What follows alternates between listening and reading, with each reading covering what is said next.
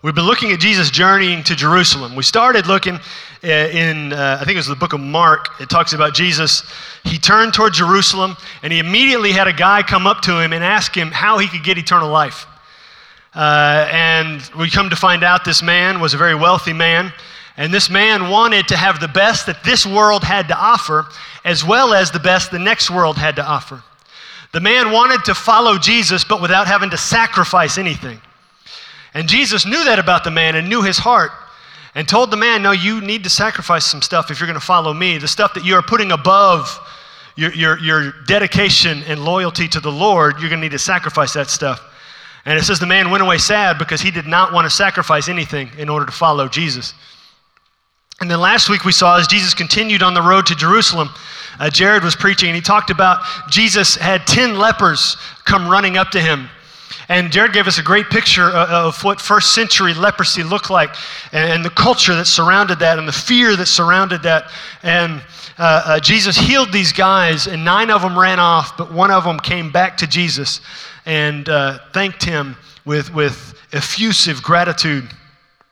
Well, today we're going to look uh, in Mark, uh, Mark chapter 10. Uh, it's on page 846. If you're going to use one of the Pew Bibles there in front of you. And if you don't have a Bible, if you do not have a physical Bible, take that Bible home with you. That can, that can be your free gift. You don't have to take it home. It's not a borrow type of deal. It's yours, okay? Nobody's going to stop you at the door if they see you walking out with one of the sanctuary Bibles. It's fine. It's your Bible you can take home. Write your name in it right now with one of those little golf pencils you see in front of you. You can take that Bible home and, and use that one. But we're going to be in Mark chapter 10, uh, page 846. We're going to start down in verse 32. Mark writes, And they were on the road going up to Jerusalem, and Jesus was walking ahead of them, and they were amazed. And those who followed were afraid. And taking the 12 again, he began to tell them what was to happen to him. So they're walking down the road, and some people are afraid, and some people are in awe. Some people are in awe and then afraid because of the awe they have for Jesus, uh, because of the things he's been teaching, as well as the miracles that he's been doing, and that he's right there in front of them. It just is overwhelming to them. And so, in the midst of this atmosphere, as they go from town to town towards Jerusalem, they're gathering a bigger and bigger following as they're going. This massive parade making its way towards Jerusalem. And in among all these people, Jesus pulls his 12 disciples together. And this is what he says, verse 33 saying, See, we are going up to Jerusalem, and the Son of Man will be delivered over to the chief priests and the scribes, and they will condemn, condemn him to death and deliver him over to the Gentiles and they will mock him and spit on him and flog him and kill him. And after three days, he will rise. He will rise. That word literally means he will be made alive again uh, in the original language. And so Jesus is giving them a preview of what's to come. He's telling them all this stuff's going to happen. We're going to go to Jerusalem. I'm going to be arrested. I'm going to be beaten. I'm going to be killed. But don't worry, because I'm going to be made alive again. And so he's giving them a preview of what's coming down the road. But again, the disciples are going to forget all of this in the midst of the crucifixion and the arrest and all that stuff to come. And, they're, they're not going to remember this until later on. But Jesus is telling them, get ready for what's coming because it's about to be difficult, it's about to be hard. And so this is the gospel, right? This is a very serious moment. He's telling them about the salvation of the world him dying and him raising from the dead. And this is where their thoughts go. Verse 35. And James and John, the sons of Zebedee, came up to him and said to him, Teacher, we want you to do for us whatever we ask of you. Now, I find that verse very comical um, for several reasons. Uh, actually, in, in Matthew's telling of this situation. It wasn't just James and John, they brought their mom with them. They brought their mom to Jesus to ask him, just give us whatever we want. They're asking for a blank check from the Son of God. And they want him to say yes before they issue his request, or, or you know, his, uh, before they say what they wanted. Have you ever had, if you have children, have you ever had your child come to you and ask you to give them something, but not exactly say what they want you to give them, kind of a situation? James and John, part of Jesus' inner circle, and even in addition to that, we find out at the crucifixion, the mother of James and John is the sister of Jesus' mother Mary. So they're Jesus' cousins. And they're coming to Jesus. Maybe they think because of their relation they've got an in, or maybe they think because they're in the 12 they've got an in, or maybe they think they're, they're Peter, James, and John. They're one of the three, they've got an in. And they say, okay, Jesus, just will you give us whatever we ask?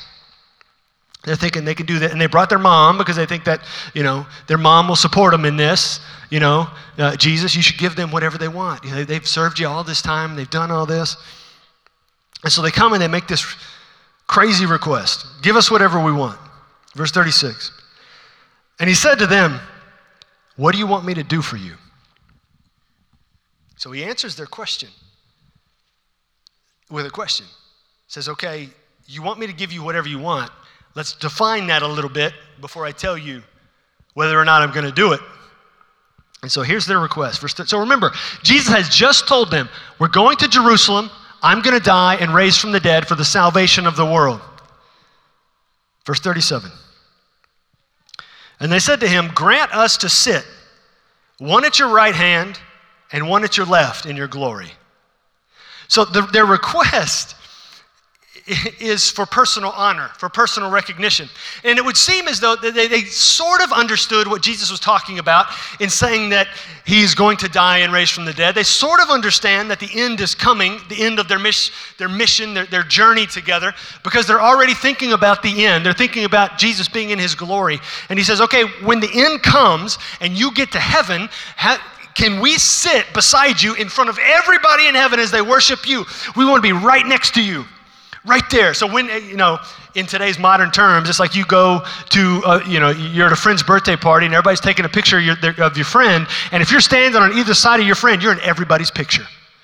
And so James and John are thinking everybody's going to be looking at Jesus and they're going to see us because we're right there next to him in the places of honor. The right hand seat is the most honorable, the left hand seat is the second most, more honorable than any other place in heaven. Jesus, can we just sit right next to you?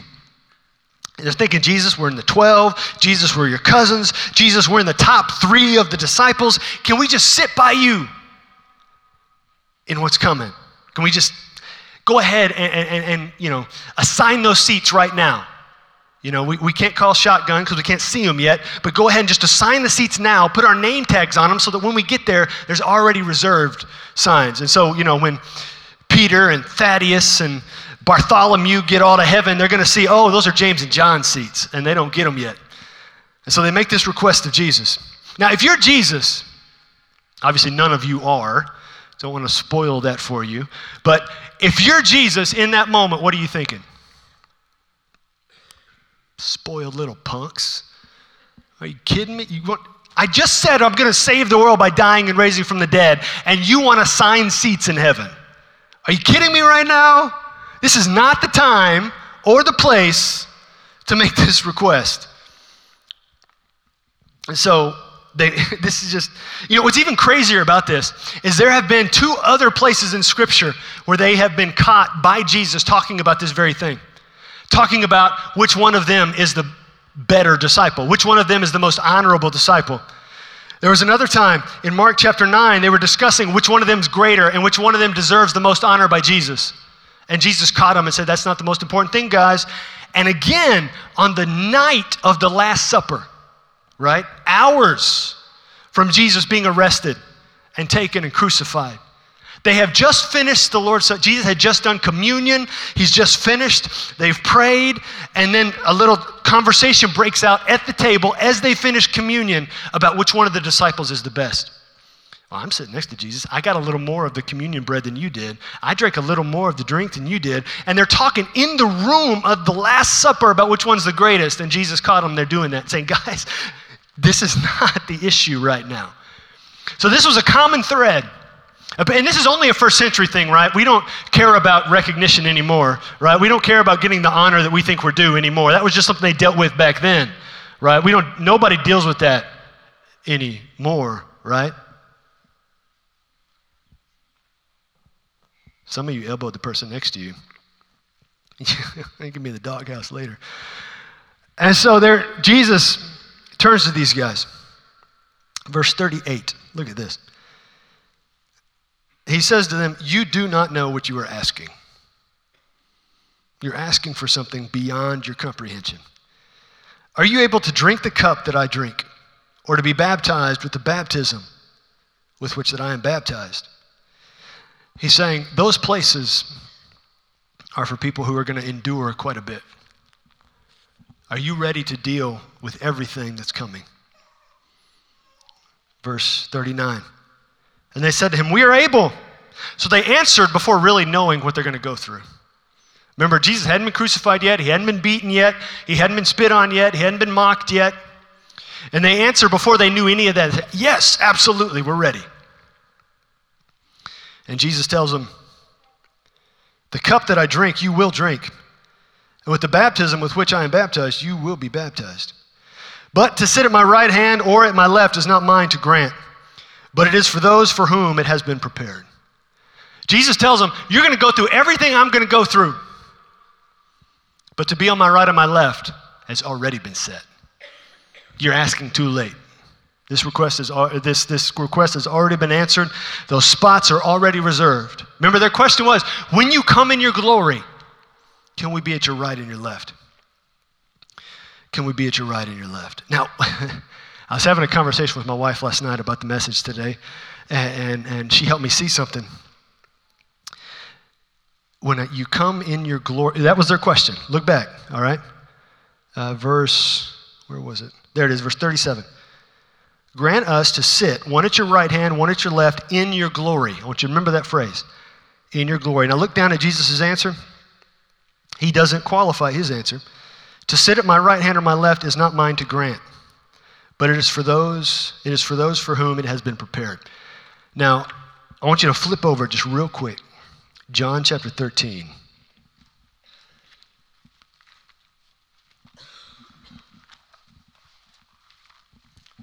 Let's see, John chapter 13. This is during the Last Supper. During the Last Supper. John chapter 13, down in verse 31. So remember, their question was when you come in your glory, can we be at your right and your left? Okay? Verse 31 Judas has just left to go betray Jesus. Things have been set in motion now. Crucifixion is happening. And Jesus says, Now is the Son of Man glorified, and God is glorified in him.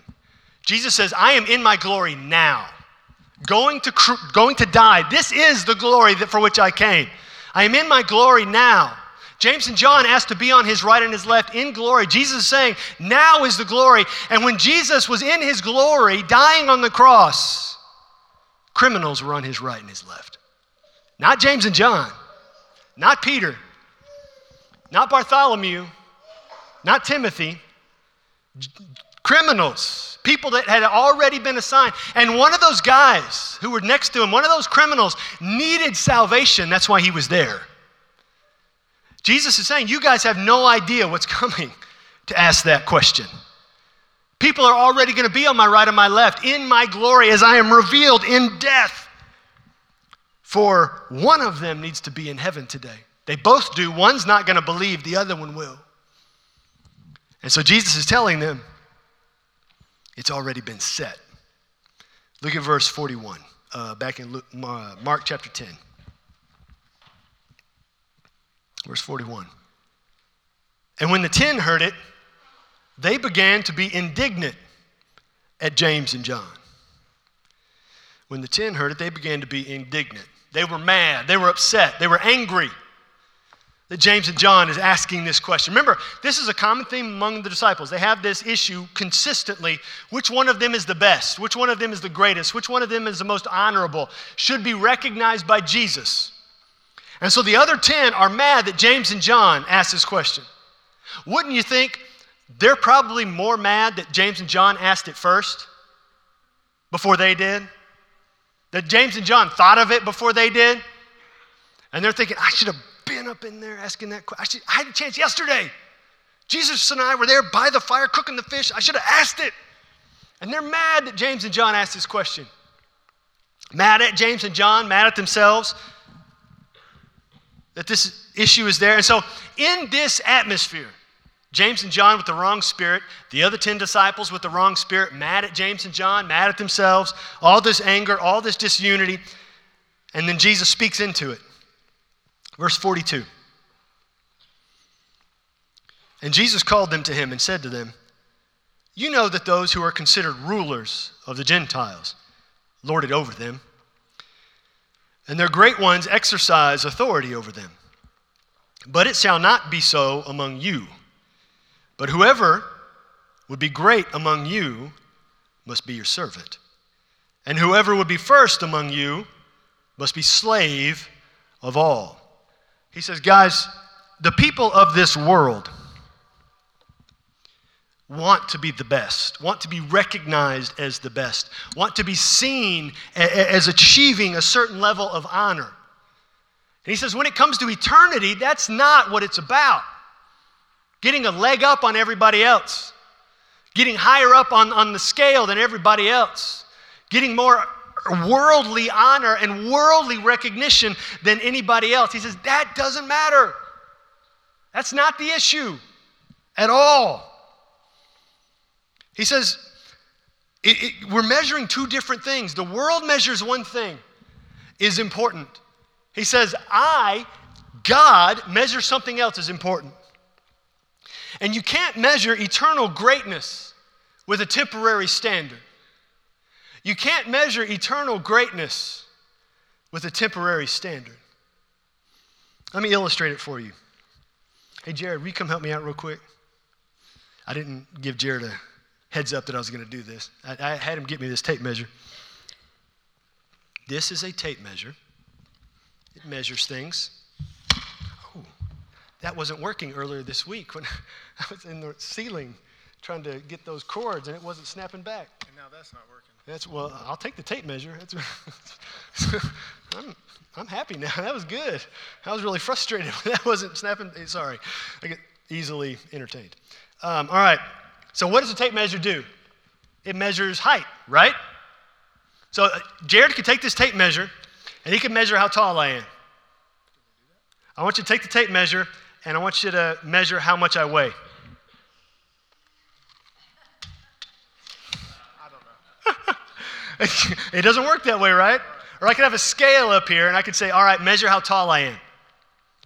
And it doesn't work that way. They each value something different to determine what they're measuring. The tape measure, here, pull it out.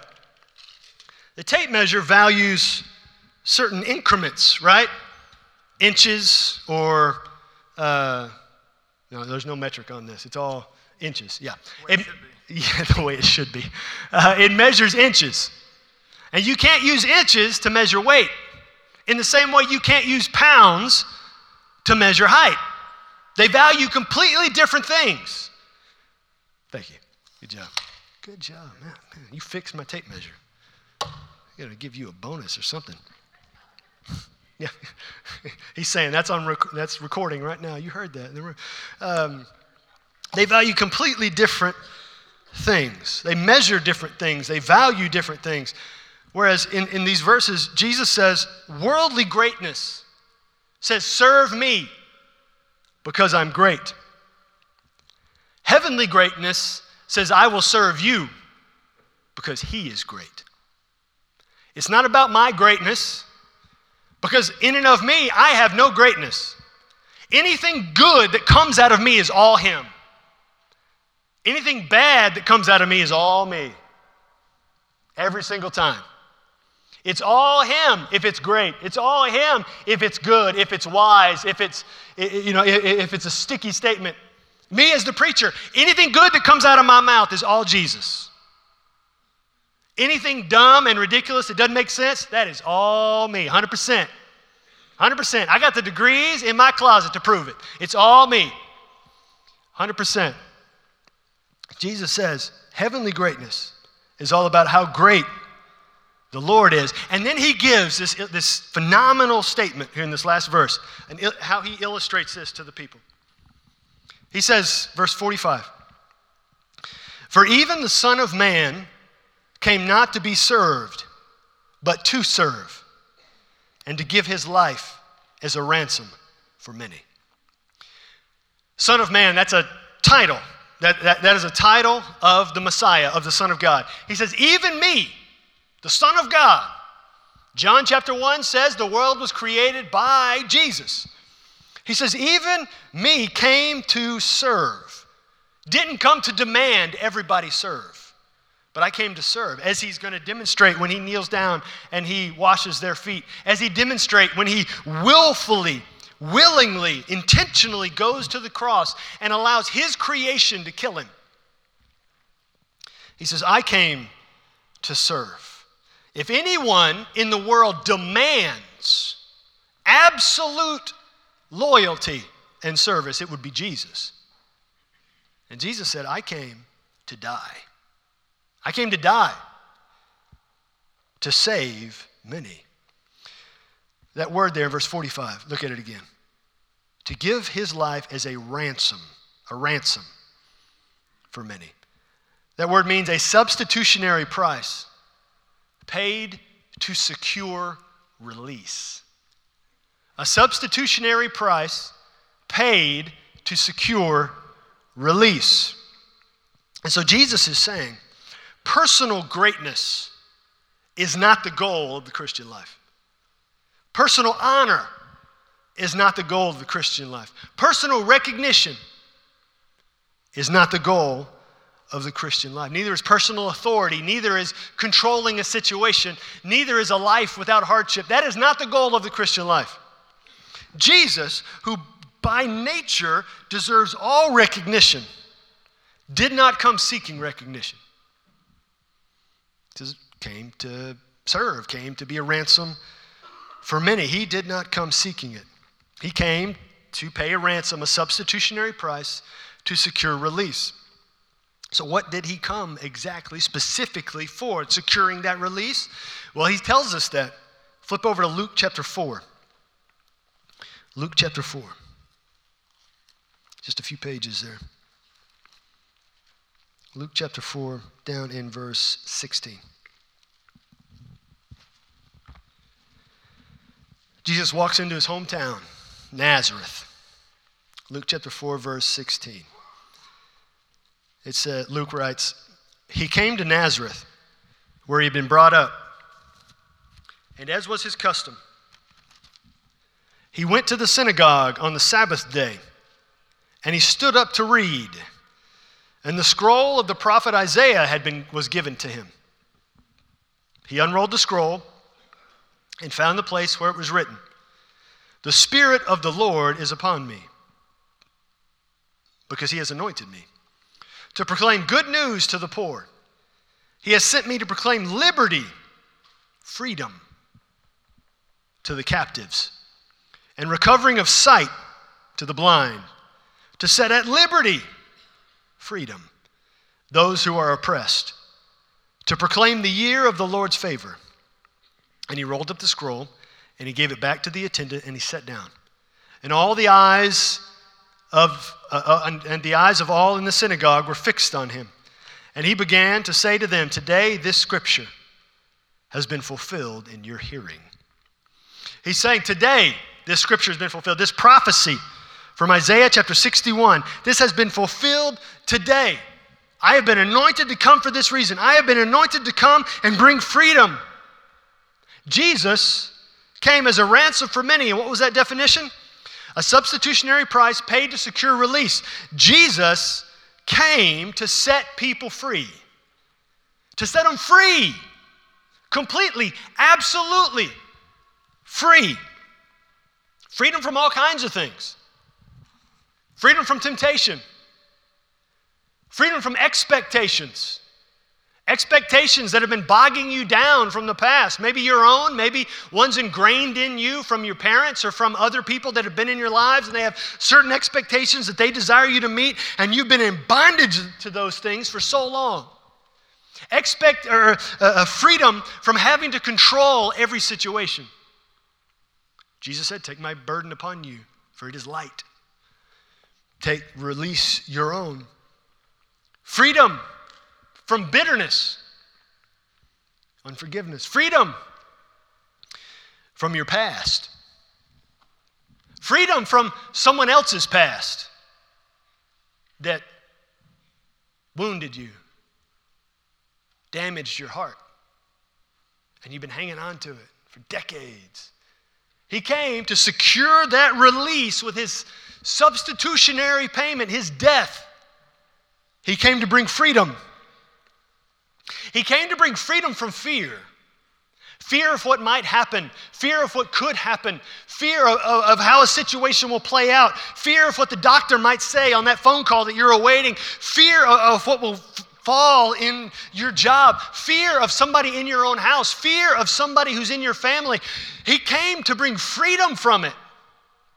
Freedom from it. And the image is okay, if you're a follower of Jesus, if you believe in Jesus, you've been granted that freedom. But the image is, it comes from the book of Acts. When Paul and Silas were in that prison, all their bonds were off, all the doors of the prison were open. They were free, but they were still in prison. You see, you can be a follower of Jesus and have absolute freedom, but be, still be sitting in the prison of unforgiveness, still be sitting in the prison of fear, still be sitting in the, in the prison of other people's opinions or other people's expectations, or still be sitting in that prison that He has come to set you free from. And you may say, hey, preacher man, that's easy for you to say, but this thing has been weighing on my mind for, for years, and I can't get rid of it. I've tried all this stuff. I've read all these books about how to get rid of this stuff in your mind and it won't leave. And I've, I've been to this person and this person and, and I can't just get it out and it won't leave. And it may not leave the way you want it to. Sometimes the wounds of our past have to scar over. They still hurt from time to time, but it doesn't mean they're not healed. Many years ago, uh, when my, a week before my oldest was born, I slipped in the garage and my hand hit the door jambs. I was coming back in the house. And it broke my, this bone right here, my ring finger down in here. And it was a twisty break. And so I had to go and have surgery. Uh, I had surgery two days before he was born. And uh, they put screws in it. It doesn't hurt. But every once in a while, I'll bang one of those screws on something, and I can feel it. And, and that's not a fun feeling at all. Uh, and I can feel it shooting all the way up my finger. And, and, and, and it's frustrating. And some of you just go, because mm, you know that feeling, and it's not good. It's scarred over, it's healed. They tell me with the screws in it, it's stronger than it was before. But sometimes it still hurts. When we have been hurt by something Jesus came to set us free from. Sometimes it's still going to hurt. But that doesn't mean He didn't set you free from it. That just means you're still in this temporary world that has a broken system. There's going to come a day when there's no more pain. We're not there yet. Revelation chapter 20, 21, 22 talks about that day. We're not there yet. And so there's still going to be pain and difficulties. But if we lean on Jesus, every step we take gets a little bit easier. Doesn't mean it's going to be perfect by any stretch of the imagination. But if you lean on Jesus, the freedom becomes more apparent, becomes more obvious. You have to allow Him to bring you through the place, the darkness, the difficulty, the, the, the, Maybe the thing he came to set you free from is some kind of substance. Maybe it's drugs. Maybe it's alcohol. Maybe it's, it's the reason you turn to drugs and alcohol. The person who was there in the past, who led you there. And, and it's been something you've clung to, clung on to. Maybe it's anger. Maybe you get set free from anger. Anger that was passed down to you from previous generation and you don't want to pass it on to the next generation, the only way to cut it off at the knees is to lean into Jesus and allow Him to pull it out of you. He came to bring freedom. To bring freedom. Are you free today? Are you free? And if you examine yourself and you say, I am not, I've got one of those things you mentioned, or I got one of those things you didn't mention that's in the back of my mind, and I've been so anxious you're going to say it, preacher, that you're going to say the thing that I've been struggling with, and the people are sitting in my row are going to know it's all about me that you're talking to right now. And, and, I just don't want you to say that thing that I've been struggling with, that, that I need freedom from, and I do need freedom, but I haven't been set free yet. There's one of two reasons if you haven't found the freedom. One of two. The first one is you don't know Jesus. That's the first one. You don't know Jesus. You have to believe in him that Jesus is God's Son, that he died so all your sins would be forgiven, and he rose from the dead so you can live after you die. And if you believe that, you're saved for all time. Nothing can undo it.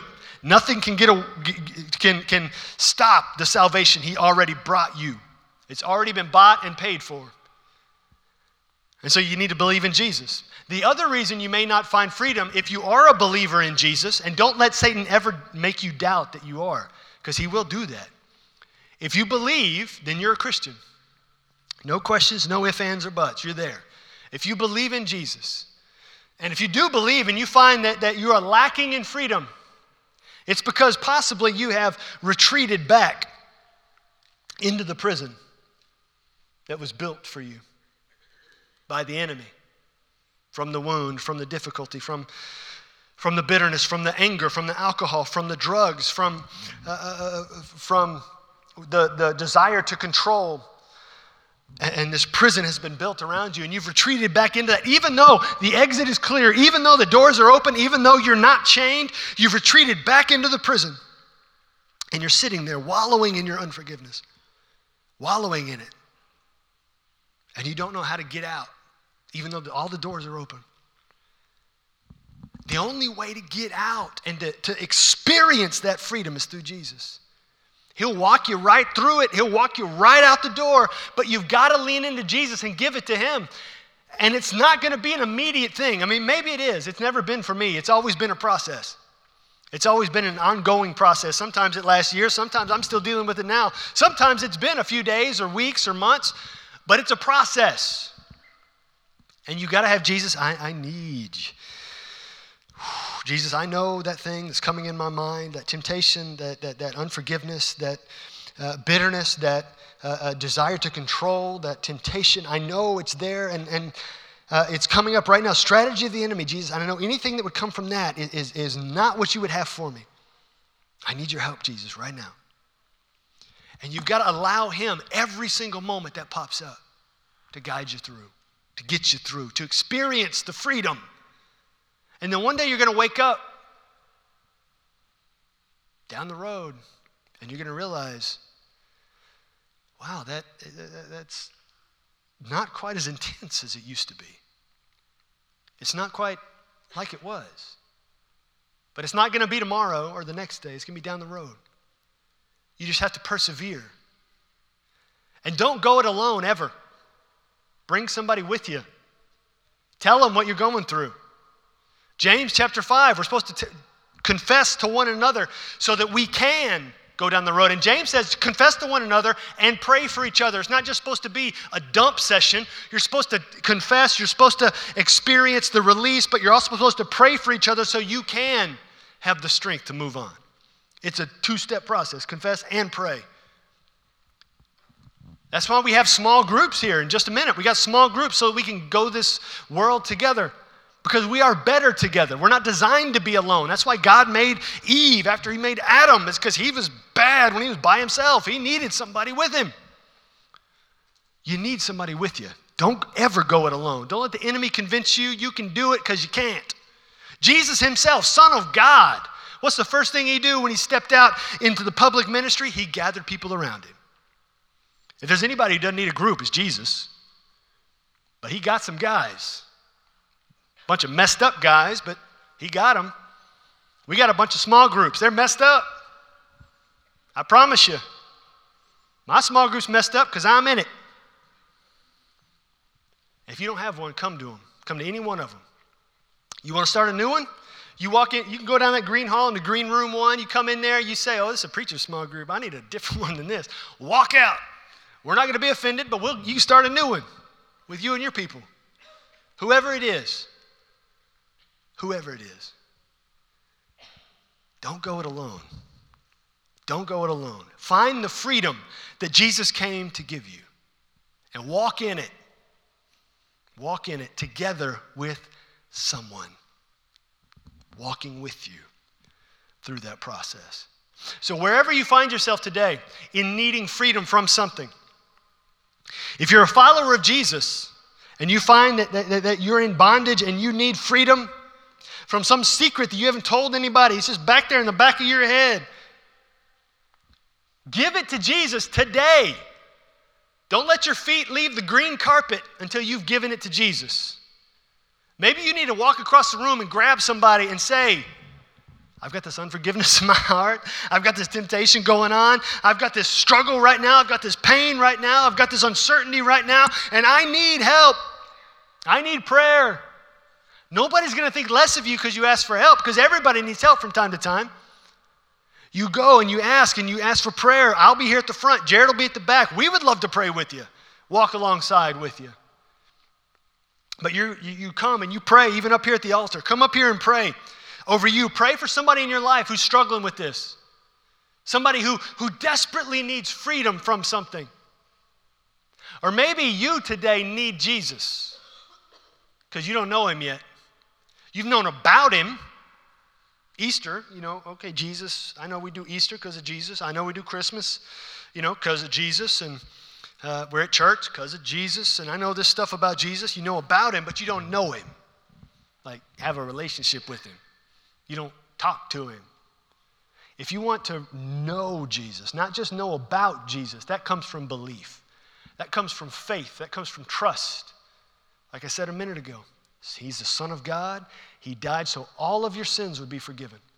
And He rose from the dead so you can live after you die. If you want that, salvation, I'd love to talk to you. I'll be right here, right here, drinking my water because my voice is going.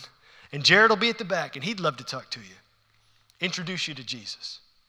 So, wherever you are in your decision making process today, whether you need to release something and find freedom from it, you need to pray for somebody who needs release, who needs freedom from something, or you need Jesus for the very first time today, we've all got decisions to make. We've all got prayers to pray.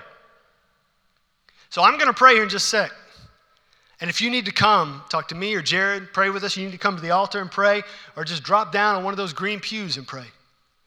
Turn to Jesus wherever you are in your journey today and find freedom. Y'all pray with me.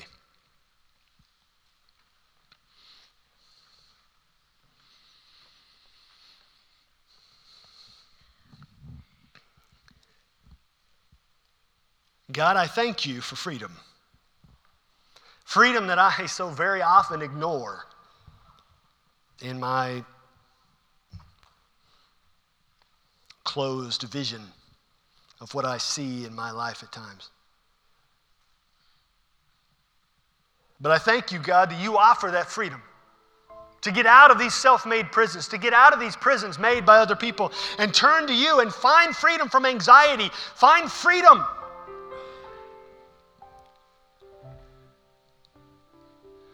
From the persistent worry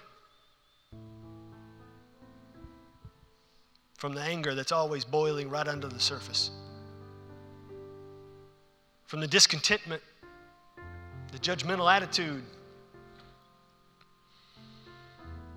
from the lack of joy. And God, help us to, to, to turn to you. Offer up the things that we offer up the things that have us feeling trapped and find eternal spiritual freedom. God, I pray that we would all turn to you. Maybe today, for the very first time, somebody in the room, somebody watching online needs to turn to you. God, I pray that you wouldn't let them ignore that, that, that little that little word from your spirit. That's you. And if we already believe, God, help us to find freedom in you. Wherever we are, all of us in different spots, struggling with different things, but all of us still struggle. To find absolute and complete freedom in you.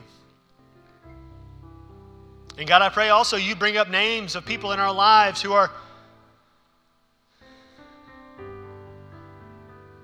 who are trapped in prisons and need your freedom to release them.